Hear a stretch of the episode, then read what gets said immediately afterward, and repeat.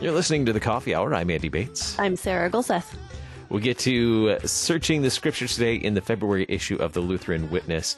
We're going to take a look at, uh, continue our series as we're looking at the Apostles' Creed in the Searching the Scriptures series. Thanks to Concordia University Wisconsin for supporting the Coffee Hour. Find out more about Concordia University Wisconsin at cuw.edu. Live uncommon.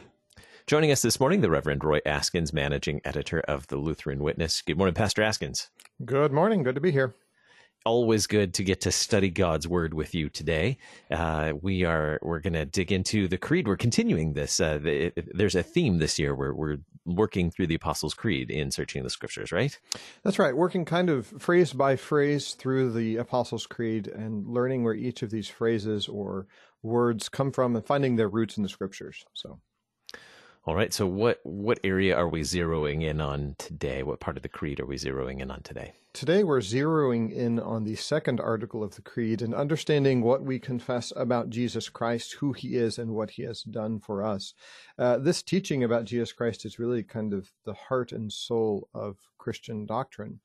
Uh, and so it's really a, a, key part for understanding what we believe and why we believe it. Uh, and so in the Apostles' Creed, uh, in the second article, you get a wide range of topics discussing Jesus Christ and who he is, what he does. Today, we're diving really and focusing really on uh, the divine nature of Jesus Christ, um, his uh, his role and place as the Son of God, uh, in particular. So we're we're focusing on that first phrase, and in Jesus Christ, His only Son, our Lord. So let's let's dig into these questions. I think we ran out of time last time. So read Philippians 2, 5 through 11. This passage is perhaps an example of an early Christian creed. At whose name will every knee bow? What will every tongue confess and why? So Pastor, would you like to read Philippians 2, 5 through 11? Sure. Philippians 2, 5 through 11. Have this mind among yourselves, which is yours in Christ Jesus, who, though he was in the form of God, did not count equality of God with, with God a thing to be grasped, but emptied himself by taking the form of a servant, being born in the likeness of men, and being found in human form, he humbled himself by becoming obedient to the point of death, even death on a cross.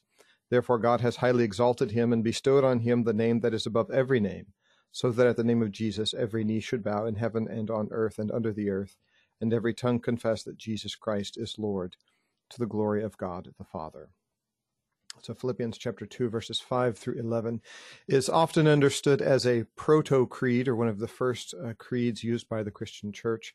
Uh, it is believed that this was uh, a summary of the apostles' teaching about who Jesus is and what he has done, and that Paul calls it to mind uh, to the mind of his readers as he's writing here in Philippians chapter 2. And, uh, and, just a few things to note about this passage um, that this mind of Christ, this mind of Christ that does not uh, grasp for God's uh, power but empties himself and becomes humble, this is actually ours in Christ Jesus. What a great insight that Paul or, or that Paul proclaims here that we actually have this humility. It is given to us by being the children of God. So that's just kind of an interesting insight there. But the point of this passage here is to point out uh, Christ's place uh, as the the Son of God and his role as the Son of God. That as every that that to him is given the name above every name, right? And that at his name every knee will bow and every tongue confess. And what do they confess? That Jesus Christ is Lord, that he is the Son of God. Even those who rejected him, even those who have rejected the gifts that he gives, even those who have rejected his uh, life and death on their behalf, uh, even they will, on the last day when he comes to judge the world, uh, confess that he is in fact the Son of God, uh, the Lord of all creation. Hmm. Anything else on question one, or are we ready to move on to two? Uh, I think that gets it. That was awfully fast for question one, wasn't it? It We're was. used to this that, that fast. Question two, and in Jesus is the next phrase that we're looking at. The name Jesus is the Greek version of the Hebrew name Joshua. So read Deuteronomy 34, Joshua 1, verses 1 through 9, and Matthew 1, verse 21. What do we learn about Jesus from Joshua? And what does Matthew tell us about what Jesus' name means? So one of the things we're going to get at in this passage or in this study in particular is is how the Old Testament prefigures or foreshadows many of the things that are coming in the New Testament in Jesus Christ. And one of these is Joshua. In theology and ex- exegetical theology, we call this uh, typology or type and antitype. So you have this prefigurement of who Jesus is, this type in the Old Testament, and Jesus is the antitype, the fulfillment of what happens in the Old Testament. And we see this perfectly in the name uh, Joshua and the role of Joshua in the in the Old Testament. So if we look at uh, Deuteronomy chapter 34, and we don't have time to read all of this, but this passage is effectively uh, the death of Moses and uh, and then the the authority and responsibility for bringing the people of Israel into the promised land falls to to Joshua. And so this passage uh, goes through how uh, God talks to Moses, how he dies there, and God provides for his death. And then verse 9 says, And Joshua the son of Nun was full of the spirit of wisdom, for Moses had laid his hands on him. So the people of Israel obeyed him and did as the Lord commanded Moses. And there has not arisen a, uh, a, prophet since in Israel like Moses, whom the Lord knew face to face.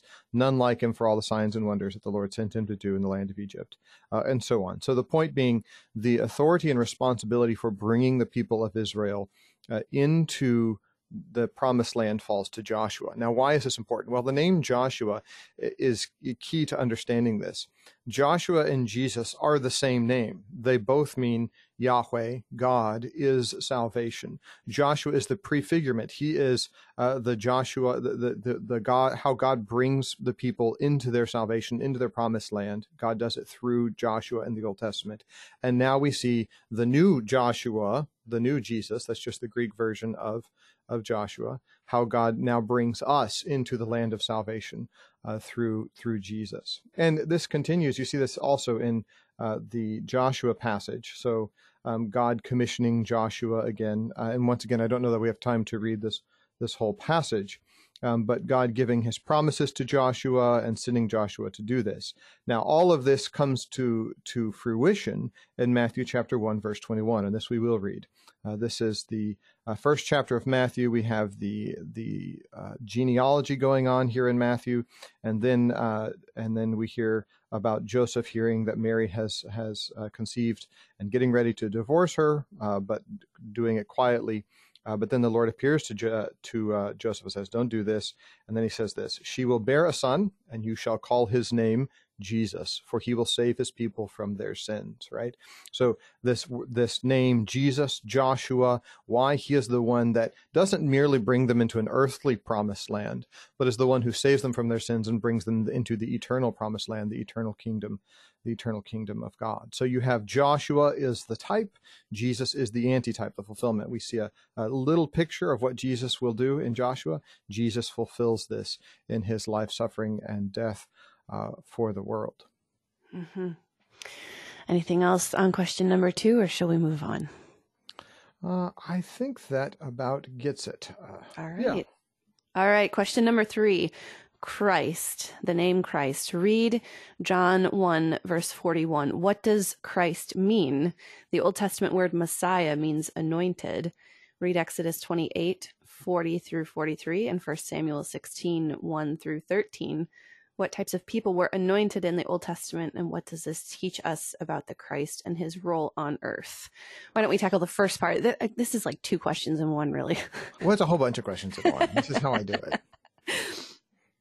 Okay, so tackling the the first one, John one, chapter forty one, uh, and this is really I, I included this simply to help us understand once again the connection between Messiah and Christ. So John chapter one, verse forty one.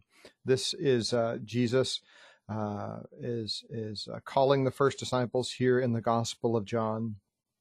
Okay, and uh, this is after John the Baptizer has pointed these to Jesus and say, "Ah, behold the Lamb of God who takes away the sins of the or behold the Lamb of God." And the disciples follow him, and then and then Jesus uh, uh, calls them to stay with him, and uh, and then it says, "One of the two who had heard John speak and followed Jesus was Andrew, Simon Peter's brother." And then verse forty-one, he first found his own brother Simon also Peter, right? Simon Peter, and said to him, We have found the Messiah, which means Christ.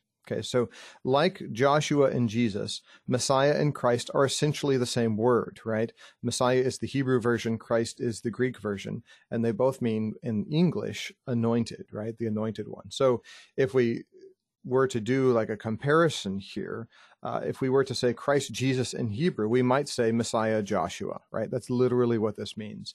Uh, Jesus is uh, the Messiah, or Christ is the Messiah of the Old Testament. So the question then becomes, well, what does it mean to be anointed? Why do we call? Uh, why were they looking for the Messiah? Right? what is this? What does this mean for who Jesus is? Once again, getting back to the idea of type and antitype. What are the types in the Old Testament associated with the idea of being anointed? And for that, we can go to Exodus chapter 28 through 40, uh, 28 verses 40 to 43 the next section here. Uh, and this gives us a picture of one of the roles of anointing in the Old Testament.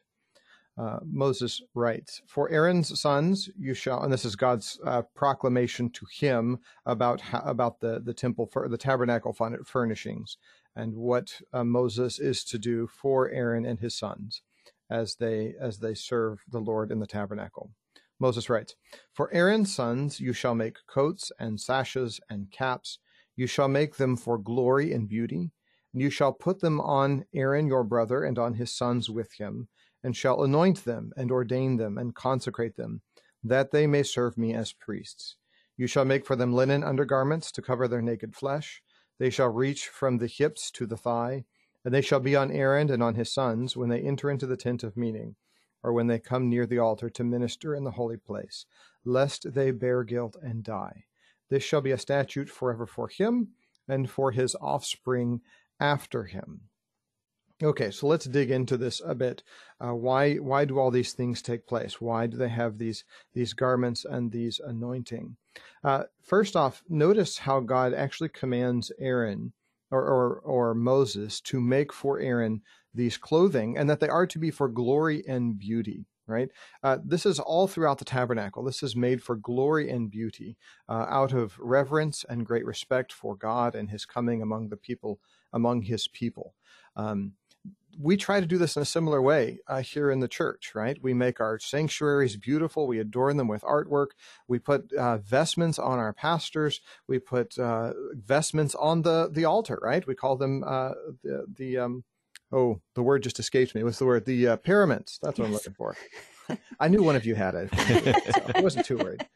Uh, we make all of these things uh, for for uh, beautiful, right? Uh, as we come to to receive God as He comes to us uh, in the divine service, and it's not just the fact. It's not just that these things are expensive, right? As a missionary, I traveled all uh, all over Asia. And I'll never forget in the Philippines, in a very, very poor area of the Philippines, we had to get there by riding on scooters on dirt tracks for two hours and then hiking for another 45 minutes into the jungle. Right. And yet they did everything they could to make their sanctuary a place of beauty uh, for the sake of, uh, the, for, to give thanks to God uh, for how he was coming among them. So these beautiful furnishings. But the point here is that these things, these furnishings, these garments, and this anointing marks the priests off uh, for special service, right? Uh, they are marked off. Why? If they are not marked off, if they are not consecrated and set apart, uh, God says, lest they bear their guilt and die. It is on account of this anointing and these these vestments that have been set apart that they are covered their sin their guilt is covered uh, and they can come into the presence of god uh, without guilt. Well jesus now is the new high priest the anointed one through whom we have access to god the father right? We don't need special holy underwear anymore. We don't need a special holy anointing uh, because jesus is the one through whom we have access to the father. He is the anointed one the messiah uh, who comes to to be our new high priest Okay, so that's the first one.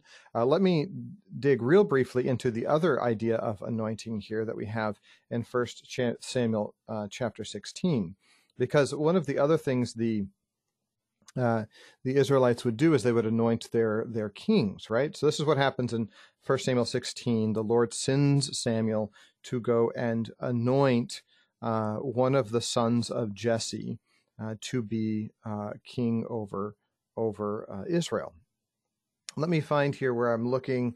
Uh, so, so Samuel goes to Jesse. He's looking. Jesse has all of his sons pass before him, uh, and and God says, "Nope, not this one, not this one." Uh, and then uh, Samuel says to Jesse, so this is beginning kind of at verse 11. Samuel said to Jesse, Are all of your sons here? And he says, There yet remains the youngest, but behold, he's keeping the sheep, right? Nobody's going to, he's not the prettiest or the handsomest. He's, he's out keeping the sheep. And, and Samuel said to Jesse, Send and get him, for we will not sit down till he comes. And he sent him and brought him. Uh, and then the Lord said, Arise and anoint him, for this is he. And then Samuel took the horn of oil and anointed him in the midst of his brothers. And the Spirit of the Lord rushed upon David from that day forward.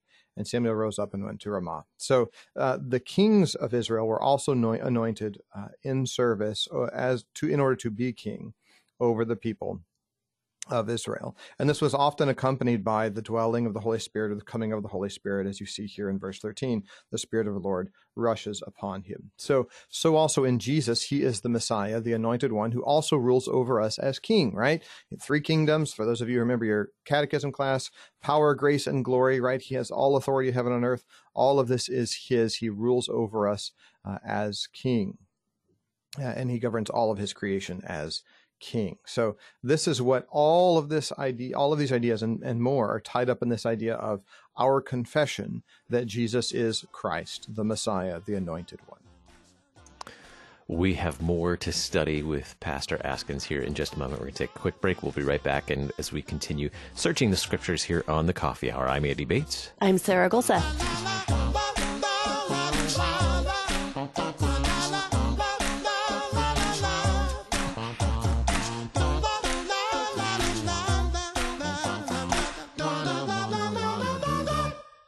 My part time service in the Army National Guard makes it possible for me to be more for the community I call home. I'm a better neighbor because my service has taught me how important it is to be a team player. My training helps me in my classes when I give attention to detail to the task at hand. My service in the Army National Guard allows me to keep my country safe from threats. Learn more about how you too can live and serve part time by visiting NationalGuard.com. Sponsored by the Missouri Army National Guard. Aired by the Missouri Broadcasters Association and this station. Hi, this is Rahema Kavuga, Synod Relations Manager of Lutheran Church Extension Fund. Are you an investor looking to support the bold and loving work of LCMS churches? Is your church or organization ready to do bold and loving work? This year, we have a ripe opportunity to bring Christ to a hurting world. Discover the role you can play in this great work. Call 800 843 5233 or visit lcef.org. That's 800 843 5233 lcef.org.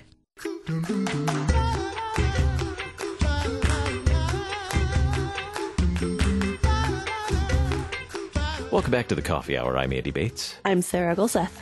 We are searching the scriptures in the February issue of the Lutheran Witness. I believe this is page 25 in this issue, and uh, we are studying with Pastor Roy Askins. He's managing editor of the Lutheran Witness. Pastor, you ready to go on to question four? Let's do it. All right, so here we're zeroing in on his only son. Read John chapter 1, verses 1 through 18. Who is the Word? Who is the light entering the world? And then review John 1 18. Who is the only God who is at the Father's side? What does this tell us about Jesus' relationship to God the Father? What does this passage teach us about Jesus' human nature? So, his only son, so here, here's the problem. I got to reading this question and preparing it and realized that this is the standard uh, Sunday school answer. All of these questions are answered with the same word, Jesus. but that's great. Well, eh, eh, that, that's always a good thing. That's always the right answer, right? So let's div- dive into and read uh, this passage from John chapter 1. In the beginning was the Word, and the Word was with God, and the Word was God. He was in the beginning with God. All things were made through him. And without him was not anything made that was made. In him was life, and the life was the light of men. The light shines in the darkness, and the darkness has not overcome it. There was a man sent from God whose name was John. He came as a witness to bear witness about the light, that all might believe through him. He was not the light, but came to bear witness about the light. The true light, which gives light to everyone, was coming into the world. He was in the world, and the world was made through him, yet the world did not know him. He came to his own, and his own people did not receive him. But to all who did receive him, who believed in his name, he gave the right to become children of God, who are born not of blood, nor of the will of flesh, nor of the will of man, but of God. And the Word became flesh and dwelt among us, and we have seen his glory, glory as of the only Son from the Father, full of grace and truth. John bore witness about him and cried out, This was he of whom I said, He who comes after me ranks before me, because he was before me. For from his fullness we have all received grace upon grace. For the law was given through Moses, grace and truth came through Jesus Christ. No one has ever seen God, the only God who is at the Father's side. He has made him known. There is so much that could be said about this passage and this uh, this, these few words here. Uh, if you look, in fact, at the Lutheran Study Bible, I'm fairly sure, certain this is one of these pages that has like three lines of Bible text above, at the top of each of the pages, and everything underneath it is notes, right? Because uh, there's just so much that could be said here. Uh, but here we're going to zero in on Jesus and his uh, place as the Son of God uh, and this confession that we make as a consequence of this. So, uh, in the beginning was the Word, and the Word was with God, and the Word was God. A confession of uh, who Jesus is and what he does with the Father. If we hearken back to Genesis chapter 1, uh, verse 1, we'll note that as John is beginning here in the beginning, so also Genesis chapter 1, verse 1 begins with in the beginning, right? And so John is here signaling that he sees what he's proclaiming as a uh, fulfillment of once again what we see in Genesis chapter 1 verse 1 and he's proclaiming that in this moment of creation God the Father is of course there right? In the beginning the word was with God and the word was God. But along with him is also uh, the Son who is uh, who he who he identifies as the word. And it is through this word you know god speaks creation into existence right? So it is through this word also uh, that jesus uh, that, that the world was created. In fact he says exactly this in verse 3 all things were made through him and without him was not anything made that was made. In him was life and the life was the light of men. So jesus is uh, the word uh, that is with god and Jesus is also uh, the light of men, right? And what does light do? It shines in the darkness, and the darkness can't overcome it, right? So he is both the one through whom creation came or was made, and he is also uh, the light of the world. Now, continuing on, uh, another key passage, we're going to skip over a whole bunch uh, and jump down to actually verse 14 and kind of our, our second well, maybe this isn't the second question. Oh, uh, we got to do the other one first. Review John chapter 1, verse uh, 18. Um, and this is uh, identifying Jesus' part of Jesus' role as the Son of God, right? So, uh, no one has ever seen the Father, the only God who is at the Father's side. He has made him known, right? So, part of Jesus' uh, responsibility and role as the Son of God, part of his his uh, what we confess about him as the Son of God is that he reveals the Father to us. We cannot know the Father apart from his revelation in Jesus Christ. Uh, and this is exactly what Jesus does. And he does this as the only Son from the Father uh, that we see in, in John chapter 1, verse 14. He is the only Son from the Father. In, in the Nicene Creed, uh, we, we speak of uh, the only begotten, uh, light of light, uh, God of gods, very God of very God, so forth and so on. Um, but this is identifying who Jesus is as the Son of God. Now, also in this passage, verse 14, we have this really wonderful phrase, uh, and the Word became flesh and dwelt among us, and we have seen His glory. This phrase "dwelt" is is uh, is I love to discuss how this is actually the word tabernacle. So it literally means Jesus tabernacled or tinted among us in His flesh. Uh, once again, getting back to the type and antitype, uh, the Old Testament tabernacle was a, a preview, a type of Jesus. And Jesus now is the new tabernacle, the new place of God's presence uh, in the world for us. And now we're going to d- dive into this much more in next month's issue when we start talking about Jesus's human nature. But today we're focusing primarily on his divine nature. But we see his divine nature as it dwells, tabernacles in human flesh uh, in uh, in his incarnation. Uh, and this confession here in John chapter one, verse fourteen. All right, time for the last question uh, on our Lord. Read Matthew 28, verses 18 through 20. To whom is all authority given? Upon that basis, what does the church do? And then also read Romans 10, verses 11 through 13. Jesus rules as Lord of all. Who, what awaits those who confess him as Lord? and read Matthew 25, 31 through 46.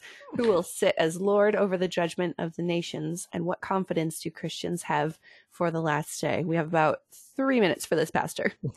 we can do it. I'm confident.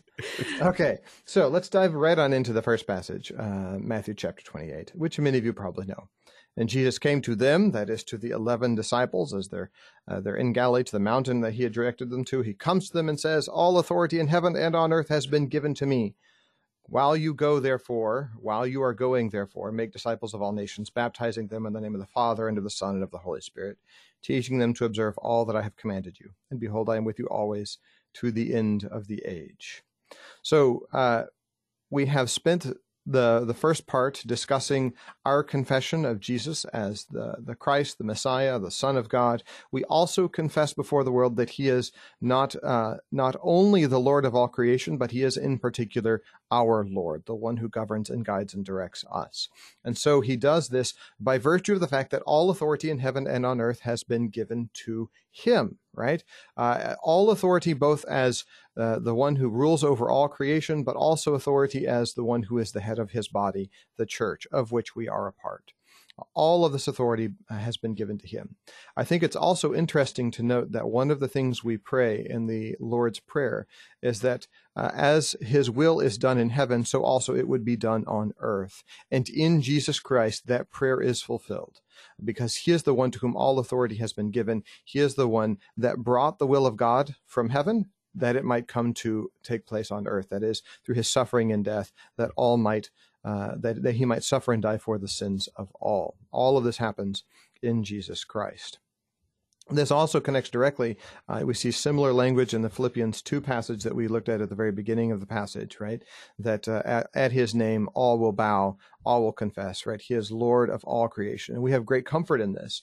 Uh, it doesn't matter what's happening in the world around us, whether it's a pandemic, whatever it might be, uh, all of these things. Uh, he is the Lord, uh, Lord of all, and and will will guide and protect us. I see we're coming up on the close of our time here, so I just want to close with uh, He will return to judge, uh, re- return as both God and man to judge the world, and in this we have nothing to fear because He has made us His own children, and we have nothing to be afraid of, uh, as as He is the one who has has made us His brother, and we delight to be uh, the brother of Jesus. So, uh, a few more passages there that that people can read. Um, dig into those with your pastor. I'm sure he'll love to talk about them with you. great study looking at the Apostles' Creed, the second article this month in the February issue of the Lutheran Witness. Uh, real quick before we go, Pastor, uh, where can we find the Lutheran Witness if folks don't have a copy of it yet? How can they do that? You need to go to uh, witness.lcms.org to learn more about the witness. Uh, if you want to purchase a copy or purchase a, a subscription, go to cph.org slash witness. Very good. The managing editor of the Lutheran Witness, the Reverend Roy Askins. Thanks so much for joining us on the Coffee Hour today. Thank you for having me here. You've been listening to the Coffee Hour. I'm Andy Bates. I'm Sarah Gulseth.